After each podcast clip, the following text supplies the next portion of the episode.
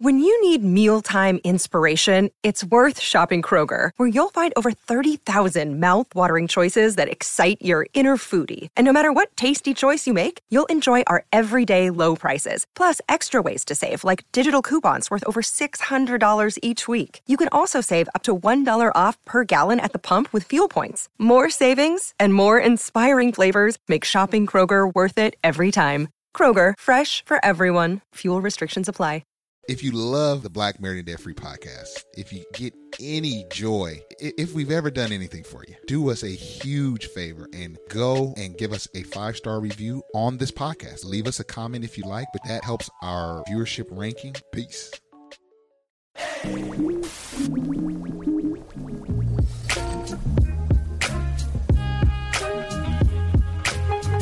What's going on, everybody? This is Marcus, Black Married Debt Free, and uh, I'm excited about today's episode because I'm going to be sharing with you an interview that I had on a podcast with a real estate legend, really, uh, Coach Carson, Chad Carson, uh, the Coach Carson podcast. Uh, I was able to be on there and share not only my and real estate story, but also some of the steps that we took to acquire our four properties that we've acquired so far. So I think you're going to get a lot out of this podcast.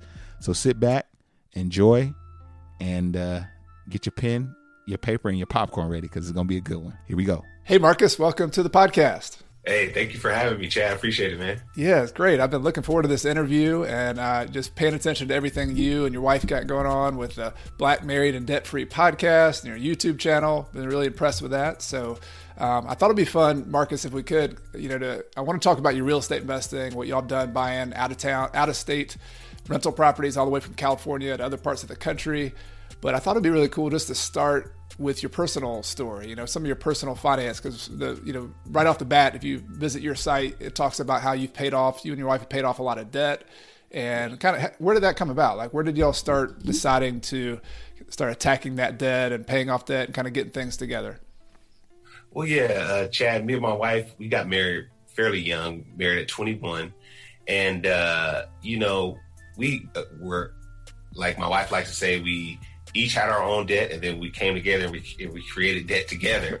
Uh, you know, some of the debt that your average Americans have: student loan, car, you know, car loan.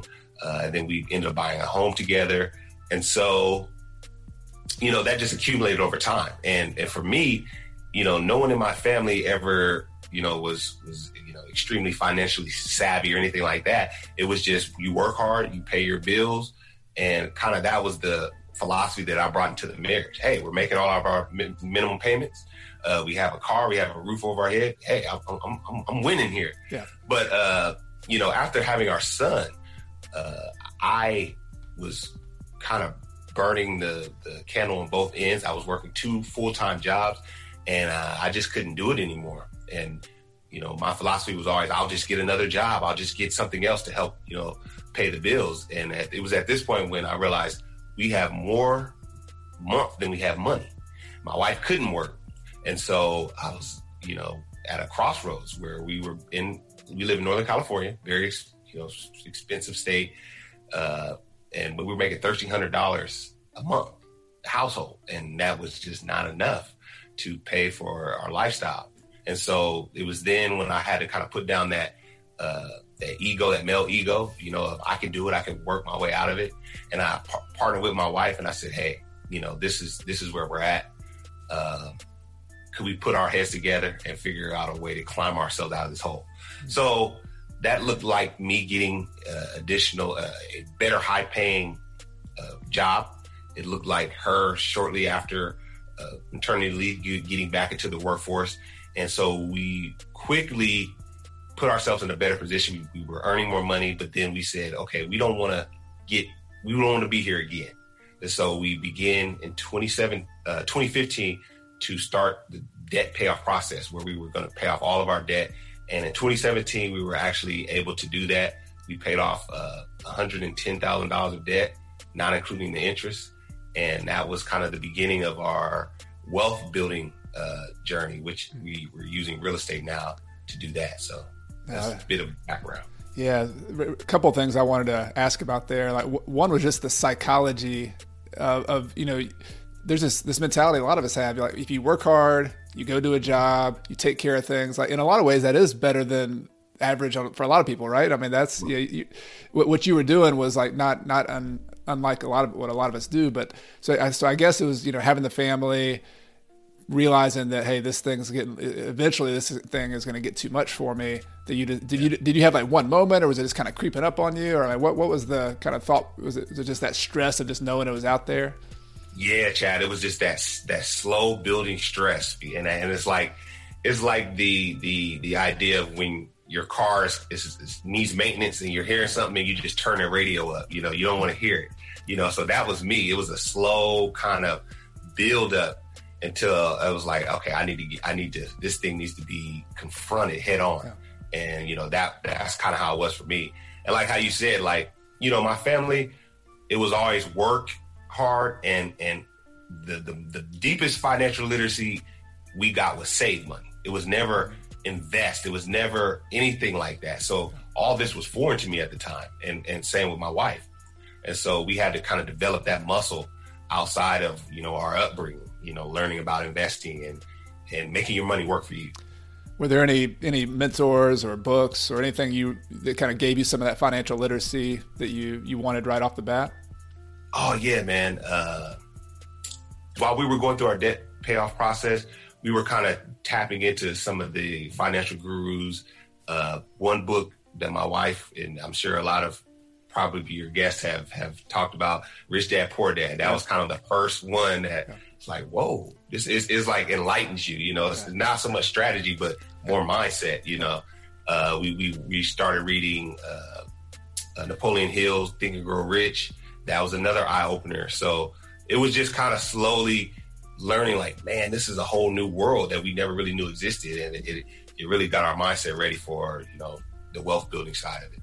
Yeah, I'm, I'm always amazed whether it's entrepreneurship or personal finance, like how much the, the, this mechanical part is paying your debt off, but then how much compounding goes on in your head, like just how much yeah. lear- learning goes on, and you know you you're, you're, simultaneously like getting better yourself, and you're right. growing, and I mean that's a it's a good feeling. I, I, I just think that's that's a fun yeah. part of the process too. Absolutely, absolutely, I totally agree with that. You know, uh, just the learning and it's like a whole new beginning for you, you know. So that that was that was definitely uh, our story for sure. Cool. Well, let's talk about the mechanics. So, like, I mean, there, there's going to be people have there's lots of debt out there, and people are trying whether it's your real estate debt or whether it's you know your you, you guys paid off your house in addition to student debt and other stuff. So, what are some of the mechanics of just getting out of that hole? Like, was it you? You mentioned getting a you know higher paying job. Was there anything else y'all did just kind of that helped you get some traction at that stage? Yeah, for sure. Uh, it's funny because when we were paying off the, our, our debt, we didn't really know what we were doing. We were kind of freestyling it, you know.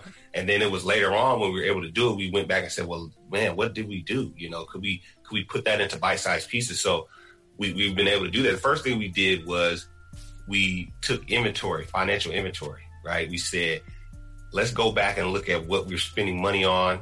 Let's see what's going out and what's coming in. And a lot of times when people do that, that that's that's really all you need, you know, to say, oh wow, I'm spending this much on, you know, coffee, or I'm spending this much on this uh, entertainment piece. Wow, I can really cut that back. And then you, when you do that, you realize we actually have more wiggle room than I thought. You don't have that much further to go, you know, on the on the the income increase side. So that was the first thing we did. Then we said, okay, how could we we, see where we can cut back. Now let's see where we can increase our money. And that's when it came uh, time for me to seek other employment and for my wife to get back into the workforce. So doing those two things really helps you tremendously. Then when it comes to paying off the debt, we we uh, researched a few strategies.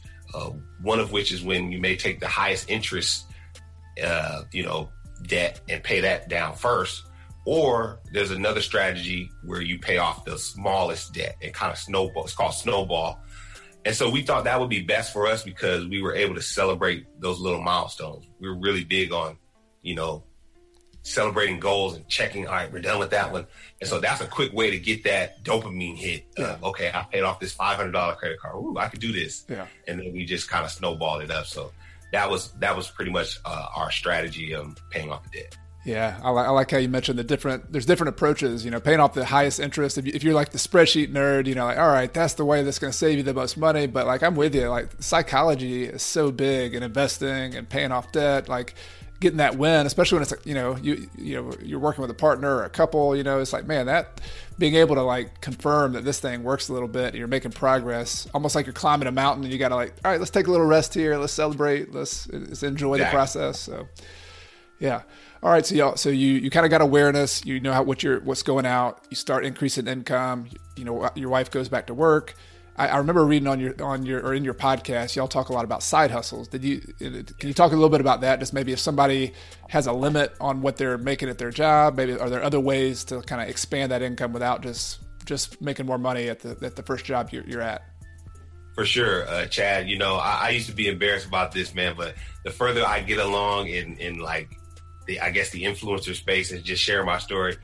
I, I wear this, man. I'm a high school graduate. I'm not a college graduate. So for me, I've always been a serial hustler. Like that's always been easy for me. And so it that really helped during this process. And uh, side hustles was a thing that I took too easily. Uh, I'm a, a musician, a self-taught musician. I grew up playing in church.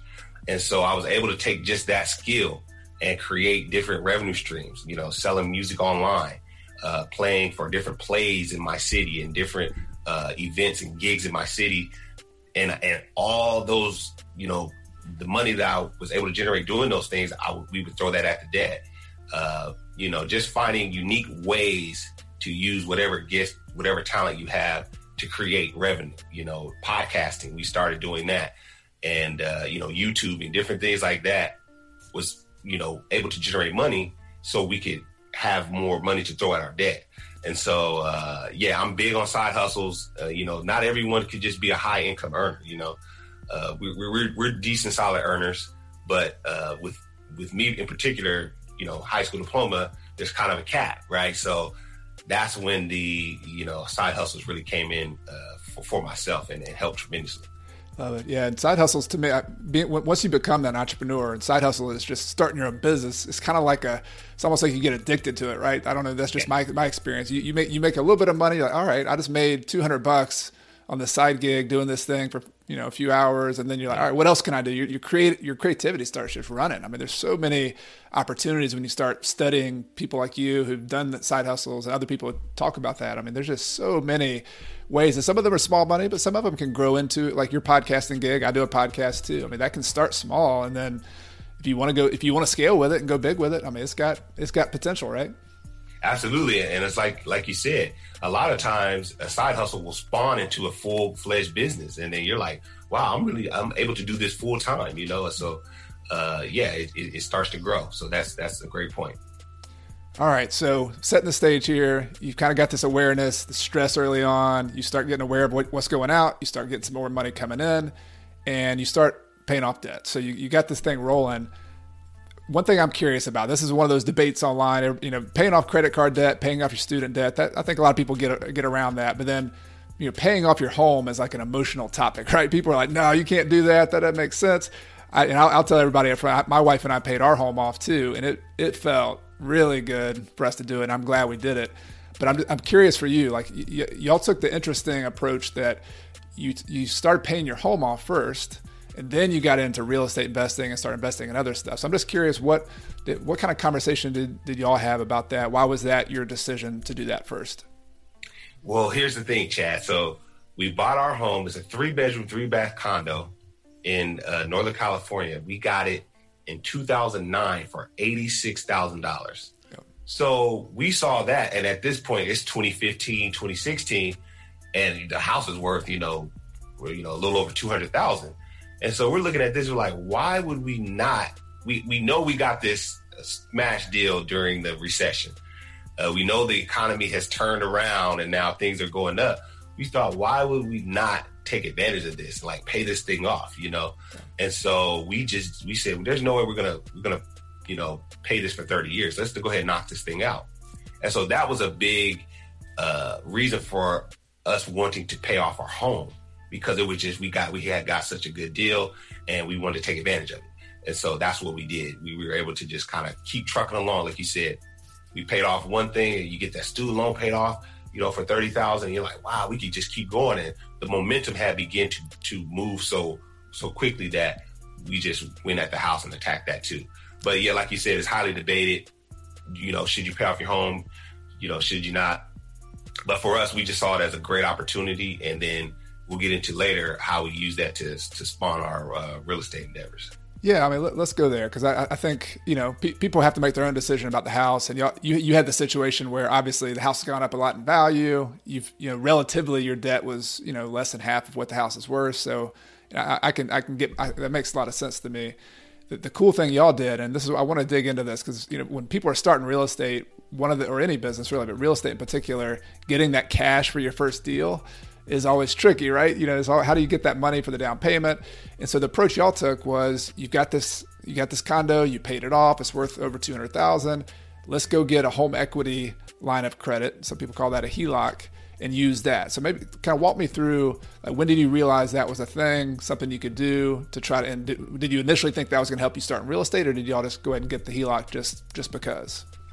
Yeah. So during our debt payoff process, my my thinking was we're going to pay off this debt. We're going to have all this uh, available money now to invest, and we we didn't really we weren't heavy investors during the payoff process because we really wanted to attack it and so I knew we had some ground to make up. So my mentality was we're going to go all, you know, index funds, ETFs, and we're just going to do that. And my wife started checking out Bigger Pockets and some other uh, platforms, you know, and it started saying, hey, there's people that are, you know, using real estate to to speed up their retirement and to invest. And I was like, hmm. I, I didn't. I wasn't a huge fan at first. I'm not. I'm gonna be honest with you, Chad, because that hustler mentality again I'm looking at some of the some of the cash flow numbers on you know mortgaging a property and then renting it out, and I'm like, okay, two three hundred dollars, you know, that's that's looked upon as a good you know solid deal. I was like, I can make that doing X Y Z. Then my wife said, but, but Marcus, this that's passive, and then that's when that started. It's like, hmm, and so we knew this is something we wanted to do. Even when we were paying off our debt, we started doing research, and we knew, okay, we're going to go do real estate. And so when we thought about how we are going to come up with the money for the first buy and hold, which was going to be our strategy, we said, wow, we're going to have all this equity in this California home. But what, what about tapping into some of that? So then that's when we began researching, you know, cash out refi or home equity line of credit. And the home equity line of credit just fit our personality because you're opening a line of credit uh, that uses your home as leverage and you can get as much out as you need you know, and then put it back and, and, and you know, or or take it all out and do this. So it was just it seemed like you your your home was now the bank. And I said, you know what, I kind of like how that feels. And so we knew we wanted to buy and hold, but we knew our area probably the returns wouldn't be good. So let's look out of state, you know, where where the returns are a bit better, and we could buy a home cash and come to the to the the uh, the table with more, you know, bargaining power because hey, we we, we were this is a cash offer. You know, we close close a little quicker, and so we thought you know that that felt good, and so that's why we decided to go that route. So, so I want to go. I want to go into the real estate stuff, but I want to go back to this idea of paying your home off. To me, it's one of it's, it's if you if you're still in the growth phase, like you know a lot of people are, like that's it's a good compromise, right? Like you get your home paid off, but you have this line of credit that you you may not use, and you can just sit there and not use it if you don't find a good deal, but that you you're, you're you put all that money like you said into a bank. You're like it's the the bank is your property. You pay that debt off, and then you get the home equity line of credit, which means you can access all that money you just paid the house off with or more. And yeah. then and then but now it's uh, you know you're leveraging. There's some risks there, and there's some things that can go wrong, which I know y'all probably looked at as well. But it's like that that that gives you that tool, especially on those first deal or two, where you got you got how you're going to use that money. And that home equity is a kind of an untapped source. It's, it's just sitting there, not being used yeah. unless you use a tool like this, right? Exactly, Chad. And the, and the thing of it is, is like, I'm sure there's a more eloquent way to, to, to phrase this, but to me, it was like magic. It was like this home just gained money. I mean, like you said, we didn't even, we, we bought the house for 86,000. It was worth about 230 at this time. And we got a line of credit for uh, 125. Well, that 125 had nothing to do with me. You know, the market just get, just created that for me. And so I looked at it like, like, wow, you know, this is just this is like a miracle, you know. yeah, yeah. And I know there's a probably a better way to phrase that, but that's how I looked at it at the time. You know, like, hey, gonna take advantage of this. Yeah, I mean, when, it, it, really any real estate you own, I mean, y'all y'all timed it well. Like what you know, sometimes you get lucky, sometimes you don't. I had some that I got lucky on. I had some that I timed it wrong. You know, I bought 2007, and then then they went yeah. down right after. So, but like you got it, you took advantage of of the the thing that that that you did, and and so so you you got this money available. You know you you're interested in real estate. Like talk to me. So you, you started looking out out of state because you're in Northern California. We all know kind of prices. Even you know Sacramento, San Francisco. Like prices are pretty high. So even 125 grand maybe that gets you a down payment somewhere, but the cat, you know, your your side hustler, you want to look for that cash flow, and that, that really is not there in, in, California. So how did how did y'all start looking around the country? Where did you decide to start uh, looking for a market to to buy your rental? Man, it's really funny because uh, when we tell the story, it was like we referenced the the movie Coming to America when uh, King, you know, was trying to figure out where he wanted to go. He just spun the globe and pointed. That's kind of how we did it, man. It was just like, what about this? What about this? So we, we knew the South would be, you know, uh, uh, have better return on investment for us. So we looked at Georgia, and then we looked at. I had a friend that lived in Tennessee. We looked there, and we would just run the numbers, man. We would just kind of do the use the one percent rule as a uh, as a uh, you know point of reference, you know, to see would this be a good area? Would that be a good area? Um, if if we buy a house for a hundred thousand, you know, can we get a you know a thousand dollars rent there? You know, I kind of use that as like a rough uh, blueprint. And I had a friend that was moving from Tennessee, where I was looking there, and he said, "No, I'm moving. I'm moving to Charlotte." So I said, "Charlotte, okay." Let, let me see what's what's going on there, because just having someone there put me a little bit at ease. Like, hey, he if I needed him to go look at the house or whatever. And so I started looking in Charlotte. I was like, Charlotte's good, but this is around 2018, and Charlotte had just really kicked up, you know, and and and the prices were a little out of our range. And so I said, well, what's what's near Charlotte? And we looked at Greensboro, and I said, Greensboro, huh? The the the the return on investment was a lot better there. And so we just said, yo, let's just do Greensboro. Let's let's just try it. And so started cold calling real estate agents and and doing that whole thing. And uh, what I realized is that if you get a good, you need you need I call it your core four financing. We already had that. You need a, a good agent if you're going to do out of state. You need. You're going to need property management if you're going to go that route, and you're going to need a contractor. If you find one superstar out of that bunch, you know they'll have access to those other ones. And so I was like, cool we found an agent that was really good, and he seemed to have built relationships with I know a good property manager. Uh, that property manager knows a contractor, so we felt at peace. And uh, you know, connecting with that real estate agent, he was able to do everything virtual, virtual walkthroughs, and you know, we felt like we were there, and we felt like we had a good investment. So we just pulled the trigger. Nice.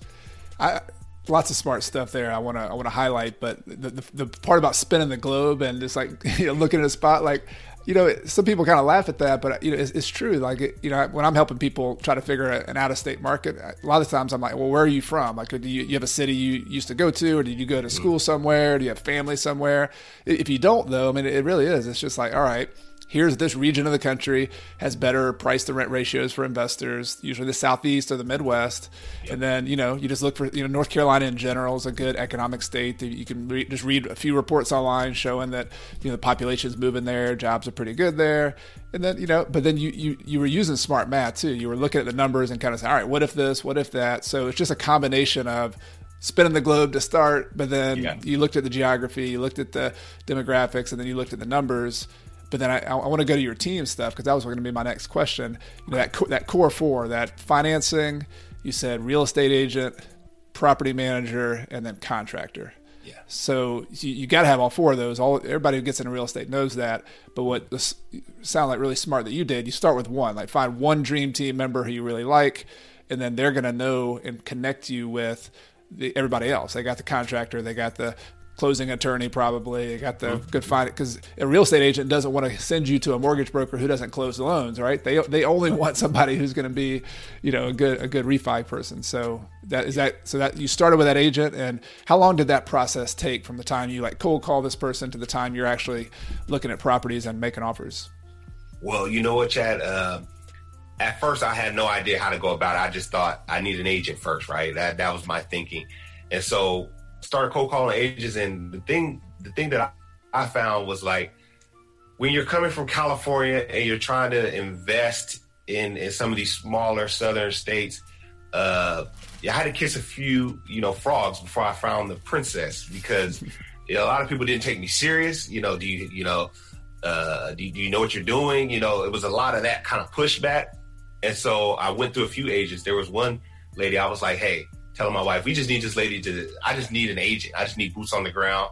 And my wife was like, I don't know, some bad vibe about her. So we ended up going with somebody else. So the gentleman we ended up landing on, it was at a, it was on a house that I saw on Zillow that I thought this, this house is perfect. And I just called the real estate agent on the Zillow, you know, and then this gentleman, he he knew things that I, I didn't know I needed to know at the time. Now, in retrospect, I know you need to your core four. But at the time, I was just starting with the piece I thought I should start with. So he had access to the property manager, to multiple property managers, and so I was able to kind of vet each one. And okay, this one's better. And then this property manager knew had their own general contractor. You know, if you find a house that needs work, we can do that for you. We can oversee that for you. Like, wow, okay. And and like you said, the real estate agent also had a, a closing attorney that they work closely with. I learned it's better to go with their person than yeah. come with your own a lot of times. Mm-hmm. A lot of times it streamlines things. So it was something that I learned uh, by just really lucking up and calling a, a, superstar agent. You know, he was able to to help me with the other things, and then going forward, I knew that's what I need to look for. You know, so. So in terms of screening who you use, you kind of recognize this person has some knowledge that you didn't have, and you know your wife kind of recognizes somebody else. There's just a bad gut feeling, which I always talk to my wife about all of our team members as well. She usually sees things that I don't see, and maybe yeah. other people have that same experience. Um, but was there anything else that you like? Were there any other questions you asked? Was there anything else like? Did you ask for references, or was it just like, all right, I got this guy feels pretty good. He knows his stuff. Like I'm just just for other people who are trying to build their team. Are there other things you've either learned then or since then that you should be asking or looking for with your team members out of out of state, particularly? Oh yeah, yeah. As far as uh, agent, one thing I learned is uh, you want someone who's who's hungry, right? And you want someone who treats you like you're their main uh, you know, person they're working with at the time. Now we know agents, a lot of times, man, these agents, they're notaries on the side, they got this on the side, and like agents is just part of what they do. They side hustle wanna, just like all of us, right? exactly. but but you wanna you want them to make you feel like, man, they, like I'm their number one right now, you know? And uh, I think that's key because I've dealt with agents where you feel like, man, you're just one more thing that they have to do. And you don't want that. You want someone who's going to be able to communicate effectively, you know, via all mediums, email, text, call. You want someone who's just available uh, for any questions you may have. And uh, so that's with the with the agent side, someone who's hungry. And with your property management, it's the same thing.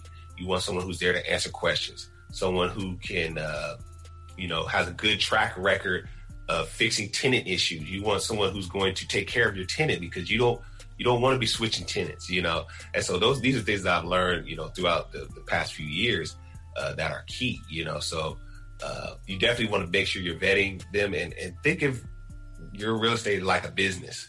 You know, you're hiring these people. These people work for you. And so just like you can hire them, if they're not doing well, you can fire them. And, and, and so don't think like I have to take whatever they give because you want to be sure that you're providing quality to your tenants especially when you're new. Like I, I, totally get what you were talking about when you first start. Like you don't even sometimes you don't even know the questions to ask, and some people don't treat you with respect. Like hey, you're a new investor, But you know, at the same time, like you had one hundred twenty five thousand dollars. Like if, if it's their loss. If they if they Yeah. e- even if you're new, if that person doesn't give you attention, and it might just be they're busy. It might be they have other things going on. You don't know. But like I, I think that's pretty common. That as a new investor, getting that getting that relationship on that first one isn't always easy. Yeah. And sometimes sometimes you got to pretend before you get there, right? You got to like. Yeah. But that's where knowledge comes in. Y'all studied bigger pockets. You're reading books. You're in- reading Napoleon Hill. You're you- you're improving yourself. So that first, you got to kind of know your stuff before you even do it. Sometimes by studying it, watching YouTube, listening to podcasts, and, and doing it that way. Very true, very true. And one thing I learned, Chad, along with that is like you just learn as you go, you know. And when it came to the next, you know, second, third, fourth deal, you you're you're you've learned so much, you know, that that that you didn't know on the first one. So you're you're totally right about that. Well, let's talk about that first one. I always like to get into details if you don't mind. It's kind of some of the numbers. Like, what, tell me about the property in Greensboro. What did it, you know? What type type of property was it? And maybe just some of the basic numbers that y'all found. Okay. So we were looking for like a C plus B minus neighborhood. Uh, we were looking in the hundred thousand dollar range, and we were looking for a single family, three bed, two baths. We just want to keep it real simple, you know. Uh, on the for the first deal, something that we knew with cash flow. So in this area, and for this type of home, you know, hundred thousand dollar home, we we saw we could collect a thousand dollars, maybe eleven hundred dollars rent. And the reason, a, good thing I like to tell people, a way to determine your rent because sometimes that's hard to do.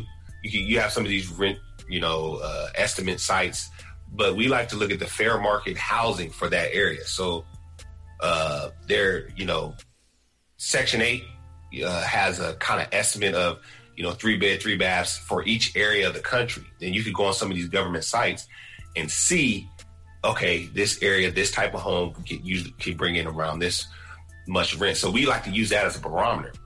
And so this type of home could bring in a, you know, one thousand to eleven hundred dollars. So we said that'll be good. You know, that'll be a good start for us number wise. And so uh, we wanted to find a home that was move in ready. We didn't want to do anything to it because we are newbies. Yep. This is three thousand miles away, and so we said, hey, we do, you know, the number wise, this might not. As long as it comes out, we're cash flowing. Let's go ahead and pull the trigger because we want to get our feet wet in this thing. And so that was our mindset. Uh, so we were able to. Uh, this house was asking for 110, and we offered 103, and they accepted it. And uh, you know, we, we closed in 14 days, and we went down there. And I'm thinking we're going to sign all these papers, like you know we did when we bought our primary residence. But little did I know, we buying a house cash. Hey, Totally, totally different, know, man. Totally Sign different. two papers, and you can be in and out. It's know? kind of, I mean, it's good, but it's also kind of a little scary too when you're first. You're like, wait, wait a minute, like you know, Right. They, they just gave me this house after two minutes. Like, what, what is this? Exactly. Oh yeah, Nice. it worked out well for us. Um, we immediately, you know, after per- getting the keys, we we took a look at the house. All right, man, this is it. This is it. And then left there, went and uh, met, connected with our property manager, gave her the keys, and they listed the property uh, soon after because, like I said, it was moving ready. So that that was a big bonus for us. We were able to get it listed quick, get it tenanted in there quick, and the rest was history. Nice.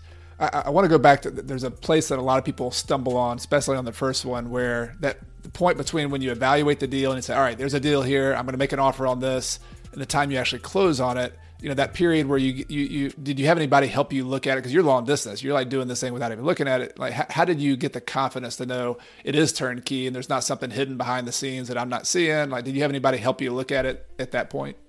You know, Chad, we, we were going solely on the word of our of our agent. Now, our agent would do walkthrough, virtual walkthroughs.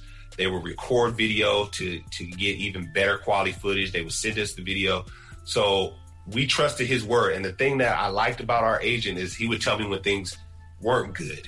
And I thought, man, he doesn't even really have to do that because I didn't see that. You know, there was one property we looked at and there was a train. It was a wonderful property, but there was an active train track that went behind him, And we, we would have never known known that, you know. And he said, Hey guys, there's an active train track here. I don't know if this would be a good deal, you know. So I'm like, man. So I trusted him, you know. I felt I felt good about about him. So I went solely on that. I didn't really have boots on the ground or anything, anyone to vet or double check his work, which may be a little naive. But for us, I trusted uh, his word, and, and he was really thorough. So that that helped ease uh, some of the some of the stress with us. Yeah, yeah, good. Going back, I mean, going back to that relationship. This is a team business, and ultimately, you're gonna have to trust somebody. I mean, you can't, especially when you're long distance, you can't do it all yourself. So this is your this is your guy. You trust him. He's he's demonstrated that he's trustworthy in the in, the, in other experiences on deals you didn't do. Yeah. And so you pull the trigger. Um, on any deal since then, have you ever done a like a physical like property inspection, paid a third party to do that, or anything like that as well? Thank you, Chad. I, I totally forgot about that. We did have a property inspector uh, so we had a due diligence period where we had a property inspector come in and check out things too. So that put us at ease too. We've done that with every property uh, we've we've purchased. Uh, thank you for reminding me of that.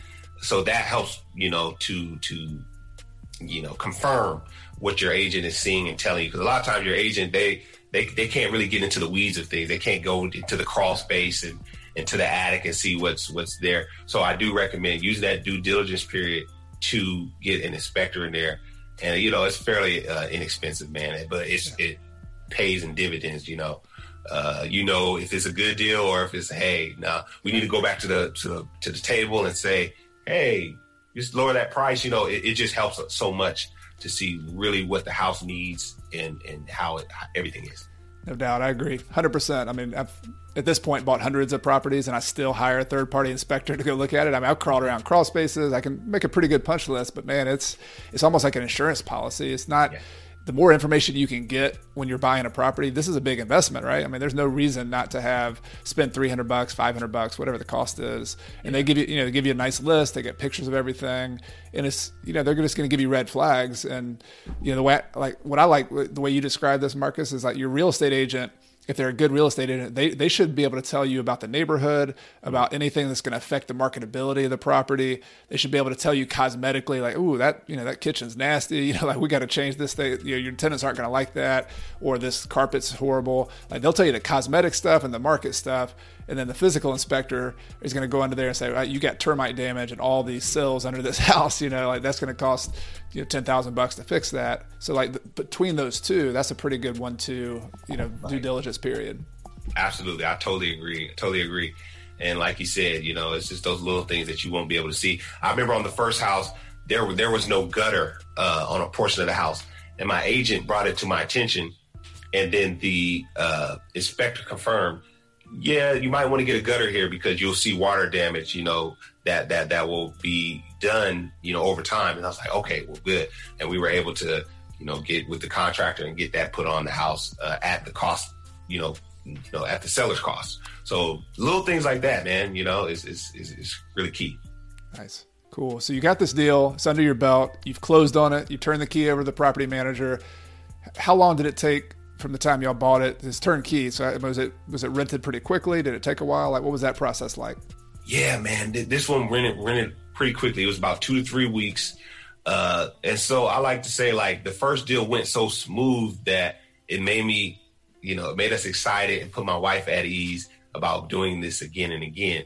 Uh, had it been like one of those horror stories, you know, I don't know, you know, but we wanted to set ourselves up to where, you know, turnkey, good neighborhood, rent, you know, we thought that this would rent quickly and it did. So we, we actually kind of lucked up on that one.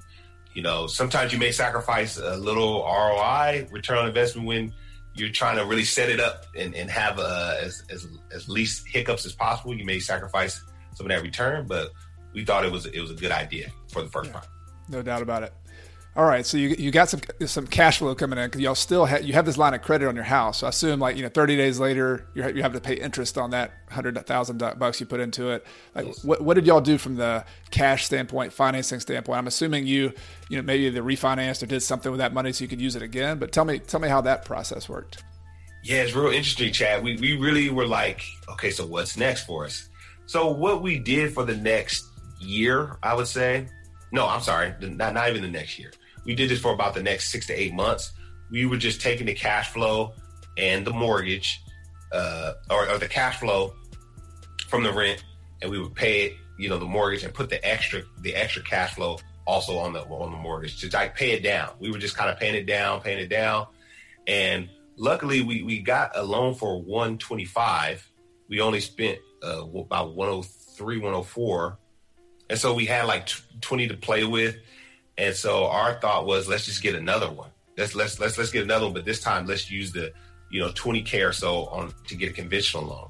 So at this point, we were just about acquisition. We weren't really trying to like pay the HELOC down all the way. We just wanted to you know do acquisitions and get another one. Looking back and redoing more research, we may have just used that uh, initial uh, disbursement not to, to buy a whole house, but to down, you know, do a down payment on conventional loan. Maybe we could have did that, you know, took that hundred thousand and got five, you know, homes. But we were still green. So uh, for the second house, we decided we're just going to use the 20k that's left on our home equity line credit and and get a conventional loan. And so that was what we did for our second home. Nice. Was that also in Greensboro? So did you use the same team you already had in place to go find the next one? Yeah, same team, uh, same team, same type of home, same. You know, all the numbers were almost identical.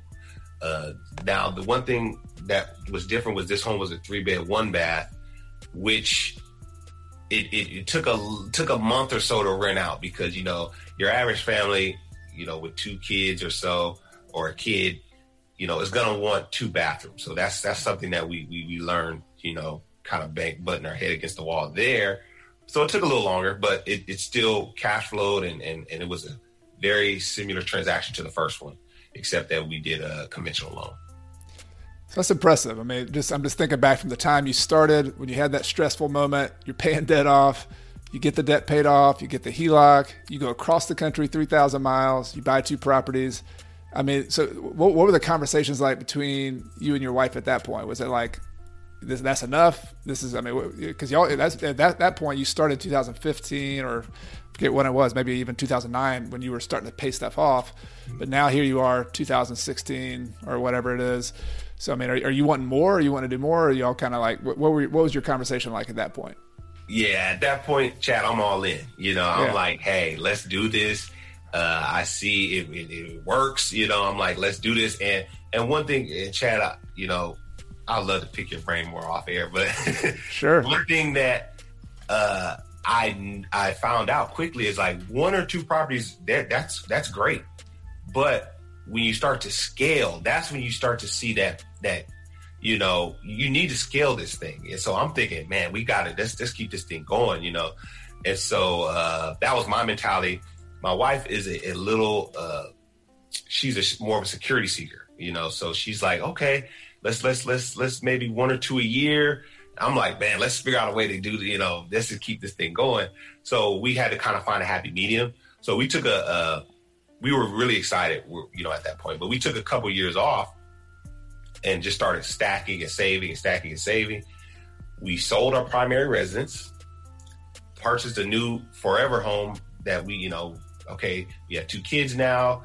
So we purchased a, a, a, a home, another primary residence but what that did was that transaction paid off the line of credit, which in turn made our first investment, we owned it free and clear.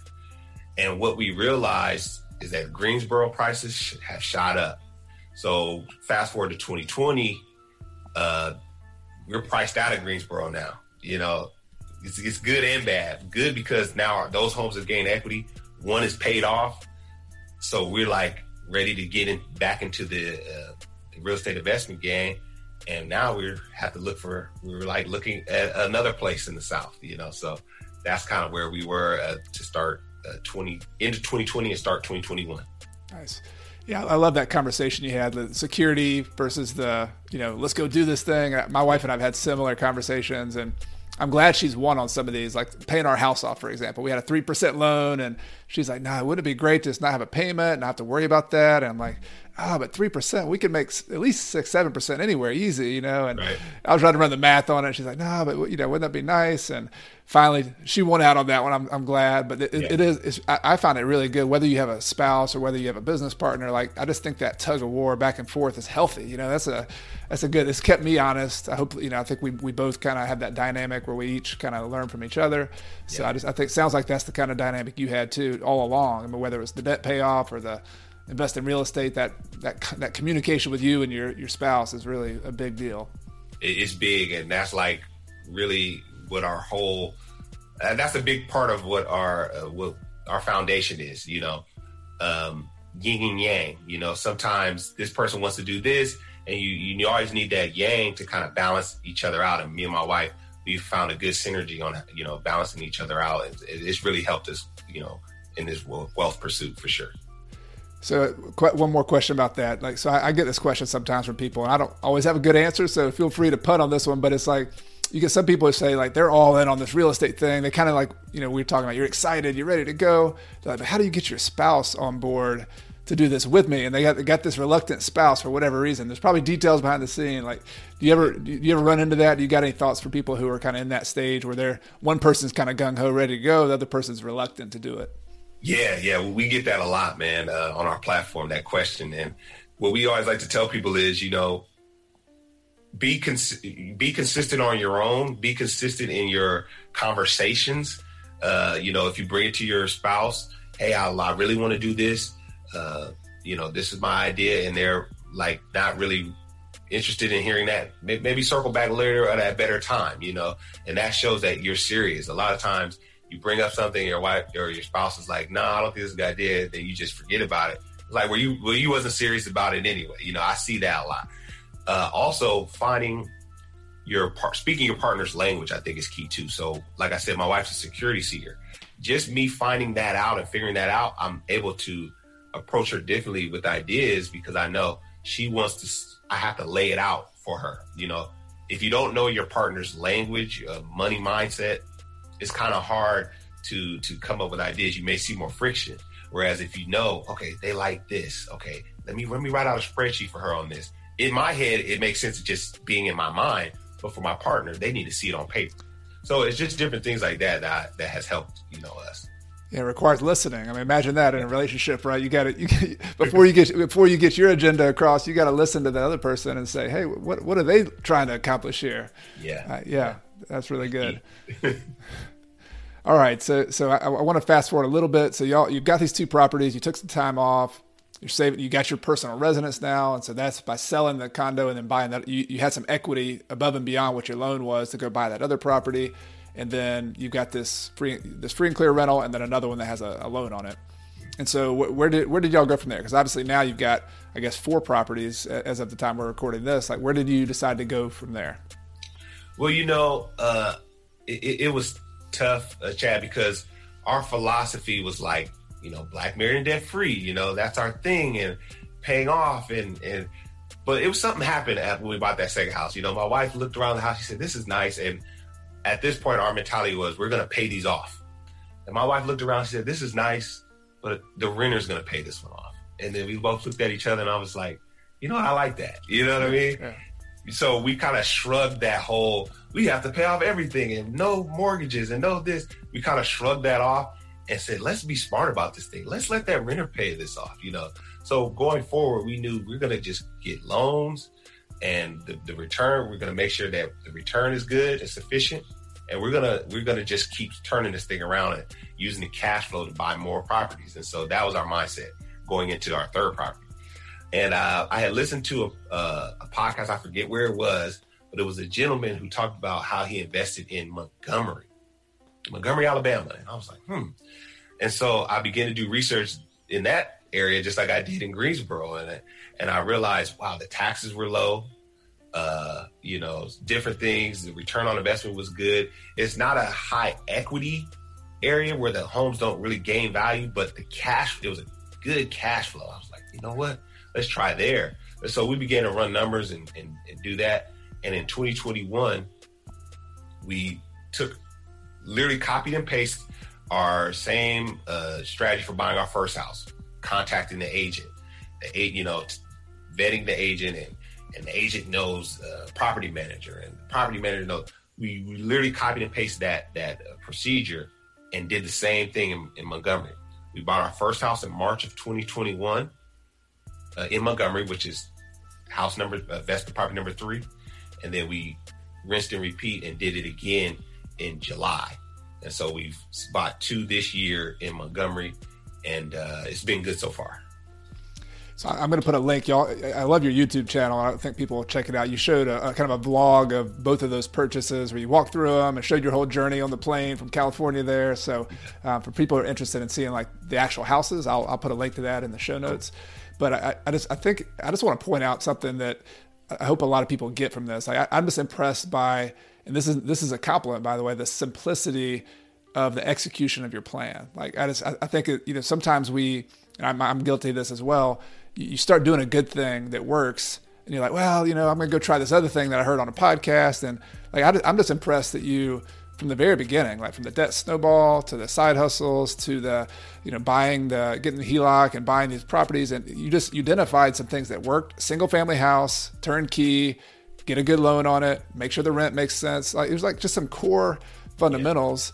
Yeah. and then you didn't try to like stray from that. You just said let's just repeat that thing. And i, I don't i mean did that that come to was that kind of approach of strategy anything deliberate? I mean, i'm just wondering if how that kind of because it's very obvious from my uh, looking in on it that that was a, a, core part of your success was just sticking to those fundamentals. Yeah chad it's just uh, once again i have to give kudos to my wife you know because uh, you see all these different when, you say real estate investing that's such a broad term i mean you have wholesaling you have fix and flip you have so many strategies that we said, well, what strategy do we feel comfortable with? You know, what strategy is going to make us less stressed? And we just went from there. You know, like I said, my wife, she's a security seeker. She she wants she wants to take risk, but calculated risk. And this seemed our strategy seemed very calculated, seemed very simple. Uh, we saw others that had been successful doing it, and so we said, you know, this of all the things we see that you can kind of just have your head spinning as far as real estate investing this seems like the most realistic for us. So it fit our personalities, and I think that that was key. And uh, you know, we may do some more, you know, get a property that maybe needs more work down the road. But I think in order to set yourself up for success, you need to start small, and that worked for us. And that gave us the confidence that we could do it again, similar to paying off your smallest debt. You know, man, I can pay off this $300 credit card. That means I could spawn that into more and bigger. And so I think just start off small uh, worked well for us, and I'm sure it will work, you know, for others. Yeah, and what people I don't want to get the wrong idea about it either is that when you start simple and you start small, this there's a book that I really like called Building Wealth One House at a Time by John Schaub. So I don't know if you've checked that one out before, but I, I talk about it a lot on the podcast because it just it's, it's like using exactly what you, y'all are doing right now. One or two deals a year, stable, keep on compounding. If you, you wake up 10 years later and you've got this little empire of properties that you know you can do a ton with five or ten rental properties like that that can be a game changer if that's what you want to do even two property two or three properties that's so i just i just i love that you're y'all are demonstrating that that you you know, we shared all you shared all the details behind the scenes, how that works. And it's not just the real estate; it's the personal finance stuff, it's the communication with your spouse. Like all of these things kind of work together, and you can you can just get a strategy that works for you. That was the key that I just heard there. Is that you, you can't you can't do what worked for Chad or for Marcus. Like you got to find a strategy that works for you in your life. It takes a little bit of awareness, a little bit of thoughtfulness, communication to to figure that one out. Yeah, so true, Chad. I mean, we talk about it often that I could do exactly what Chad did work, you know, verbatim. But the thing of it is, is Chad did it at this time. Right. You can do exactly what Marcus and Shira did, but Marcus and Shira bought a house in 2009. You know that you know like so. It, you can't just carbon copy, you know, because you have to account for time, where the market is at this moment, where this is, and so you have to just kind of take uh, principles from others and then implement it to your strategy. I'm I'm a big believer in that. But trying to just do it exactly like that person, a lot of times it's going to cause frustration down the line. To be like, man, it's not working out. All right, I just, I'm not, it didn't work for me, you know? Right. Whereas if you were able to take the principles from Chad's story or the principles from Marcus's story, okay, now how does that, let me filter it into my life and my lifestyle. I think if people do that, they'll be more successful. Hmm. Well said. Yeah. And that, sometimes that's the part that you can't read in a book or get on a podcast. You know, you can get the principles, like the principles are there, yeah. the story's there, but like that translation, it's almost like translating it from English to Spanish. You know, like right. that the, the word the, they're both there, but you gotta you gotta translate that to your life. Like, how's this to work for for Marcus? How's this going to work for Chad? And that's that takes a little bit of thoughtfulness. You know, it takes some some some thinking, some trial and error, some experimentation, like y'all did. But yeah. that's that's the key, right? Absolutely. I totally agree with that. Very true. So th- this has been awesome, Marcus. Really appreciate the details you're sharing and the example. Um, I, I, think a couple couple last questions. One is like just you know where you are right now. Like, let's just talk about like you know you've been on this journey financially, you know, paying off debt, and now you're building passive income streams and side hustles. Like, you know, what what what do you all when you and Shira talk about the next five years? Like, what what do you what's what's down the road for you guys? Well, we we, we talk about it often, and we meet off often uh, to talk about the future. Um, for us, we, we like to say lucky number thirteen. If we could get you know use this same strategy we've been using and get to our 13th property, we'll be able to decide if we want to continue working uh, our W 2 jobs or we can, you know, kind of stop at that point. And, and, and really, we can use that cash flow from those properties to get us to the age where we're able to draw from our other investments, you know, retirement accounts, 401s, and things like that. So we really have more options. And, and for me and for Shira, that's what it's all about is options. And so we're setting ourselves up now so that uh, we can have options in the near future. And so that's kind of where we see ourselves, you know, rinse and repeat and trying to scale uh, the real estate investing side until we can get to our 13th property.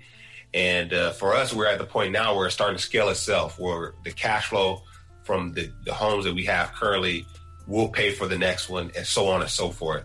And so we're excited about that. So that's kind of our five year plan, I guess you could say. It's a beautiful thing when that when it starts snowballing like that. It's kind of like the debt snowball that y'all did on the debt. I mean, this mm-hmm. income starts snowballing too, and so you get wow. you know what what three hundred bucks a month, five hundred bucks a month, and it turns you get four of those, and it turns into a couple thousand a month, and then all of a sudden you're like, hey, wait a minute, I got twenty thirty thousand bucks in the bank that didn't yeah. come from my job. You know, this stuff came from my so then now you got down payment for the next property. So that's that's beautiful when that starts happening, and it's I don't. I mean, I, will be, you know, curious to follow along with your, your story, but I'm just I'm willing to bet that the it's going to start accelerating. You know, the things, the success. You keep keep working that plan, the next step, and then the next step. Uh, you know, just follow that plan. It's going to go a lot faster as you learn more and you you get more success. You, you get more knowledge in your head and more yeah. team around you. You know. Yeah, absolutely, uh, Chad. That's the goal, man, and we hope that, like you said, hopefully it starts to accelerate uh, faster. You know, so that's that's definitely the plan. Well done. Well, I'm impressed. And just my final question this is what I ask all our guests. This is a show about real estate investing, but also about financial independence. And people are going to be at all sorts of different stages of the journey to financial independence. But in particular, the people who are just kind of getting started, maybe they're still in debt, maybe they're you know just kind of looking for that first rental property. I'm wondering if you have any advice for them from just from a financial independence standpoint. Any any final tip you can give them, them that'll help them on their journey? Yeah, uh, I think a good piece of advice is to one, if you haven't started, go ahead and get started. Where wherever wherever that is. If that's uh, you know, getting your first deal, uh, real estate deal, or if that is you are wanting to just whatever your goal is, you you you've done the research, go ahead and, and, and get started, you know, because there's some things that you won't you can't read in a book there's some things you can't you know hear in a podcast some things you'll learn as you go and that's one thing that uh, that I've realized, you know, throughout you know all the things that we've endeavored to do. Also, to stay consistent. Uh, there's this. Uh, my wife references uh, this book, Three Feet from Gold, or I, I, believe it's Three Feet from Gold, where it's yeah, foot from gold, or but but it speaks to someone mining for gold and mining and mining and getting tired and just quitting, and they were right there, you know. So I say just stay consistent because you you you're you're you're closer than you think you are. Sometimes it doesn't feel like it. Sometimes it's like, man, it's, you know, when am I when am I gonna get there? When am I gonna get there? But stay consistent and, and you'll definitely get there in the end.